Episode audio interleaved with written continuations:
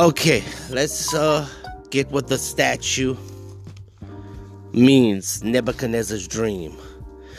The statue had a head of gold, chest and arms of silver, belly and thighs of bronze, legs of iron, feet and toes partly iron and partly potter's clay.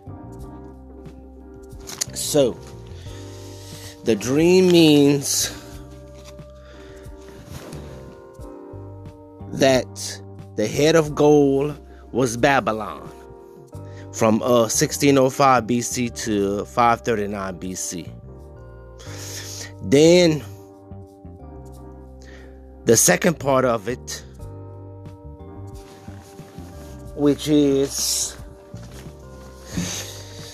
the chest and arms of silver, would be Persia or Medo-Persia Empire.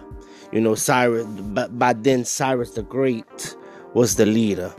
In Babylon, Nebuchadnezzar was the, I think, the last leader. I think uh, Cyrus the Great was the last, I believe.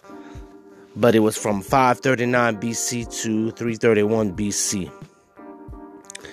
Now, the belly and thighs of bronze would have been Greece. I think Alexander the Great was the last, probably the last, if I'm not mistaken, the last leader of uh, in Greece, which was 331 BC to 168 BC. Then legs of iron would have had to been Rome. Rome was the empire of the uh, iron, which was from 168 BC to 476 AD. Now,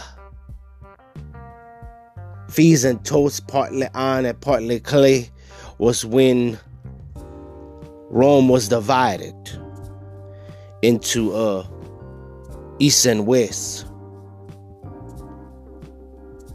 Yeah, which uh, Constantine the Noble probably was the last Constantine Caesar. Uh, he was, I think, the last, or probably the last one, and it was divided by 285 AD.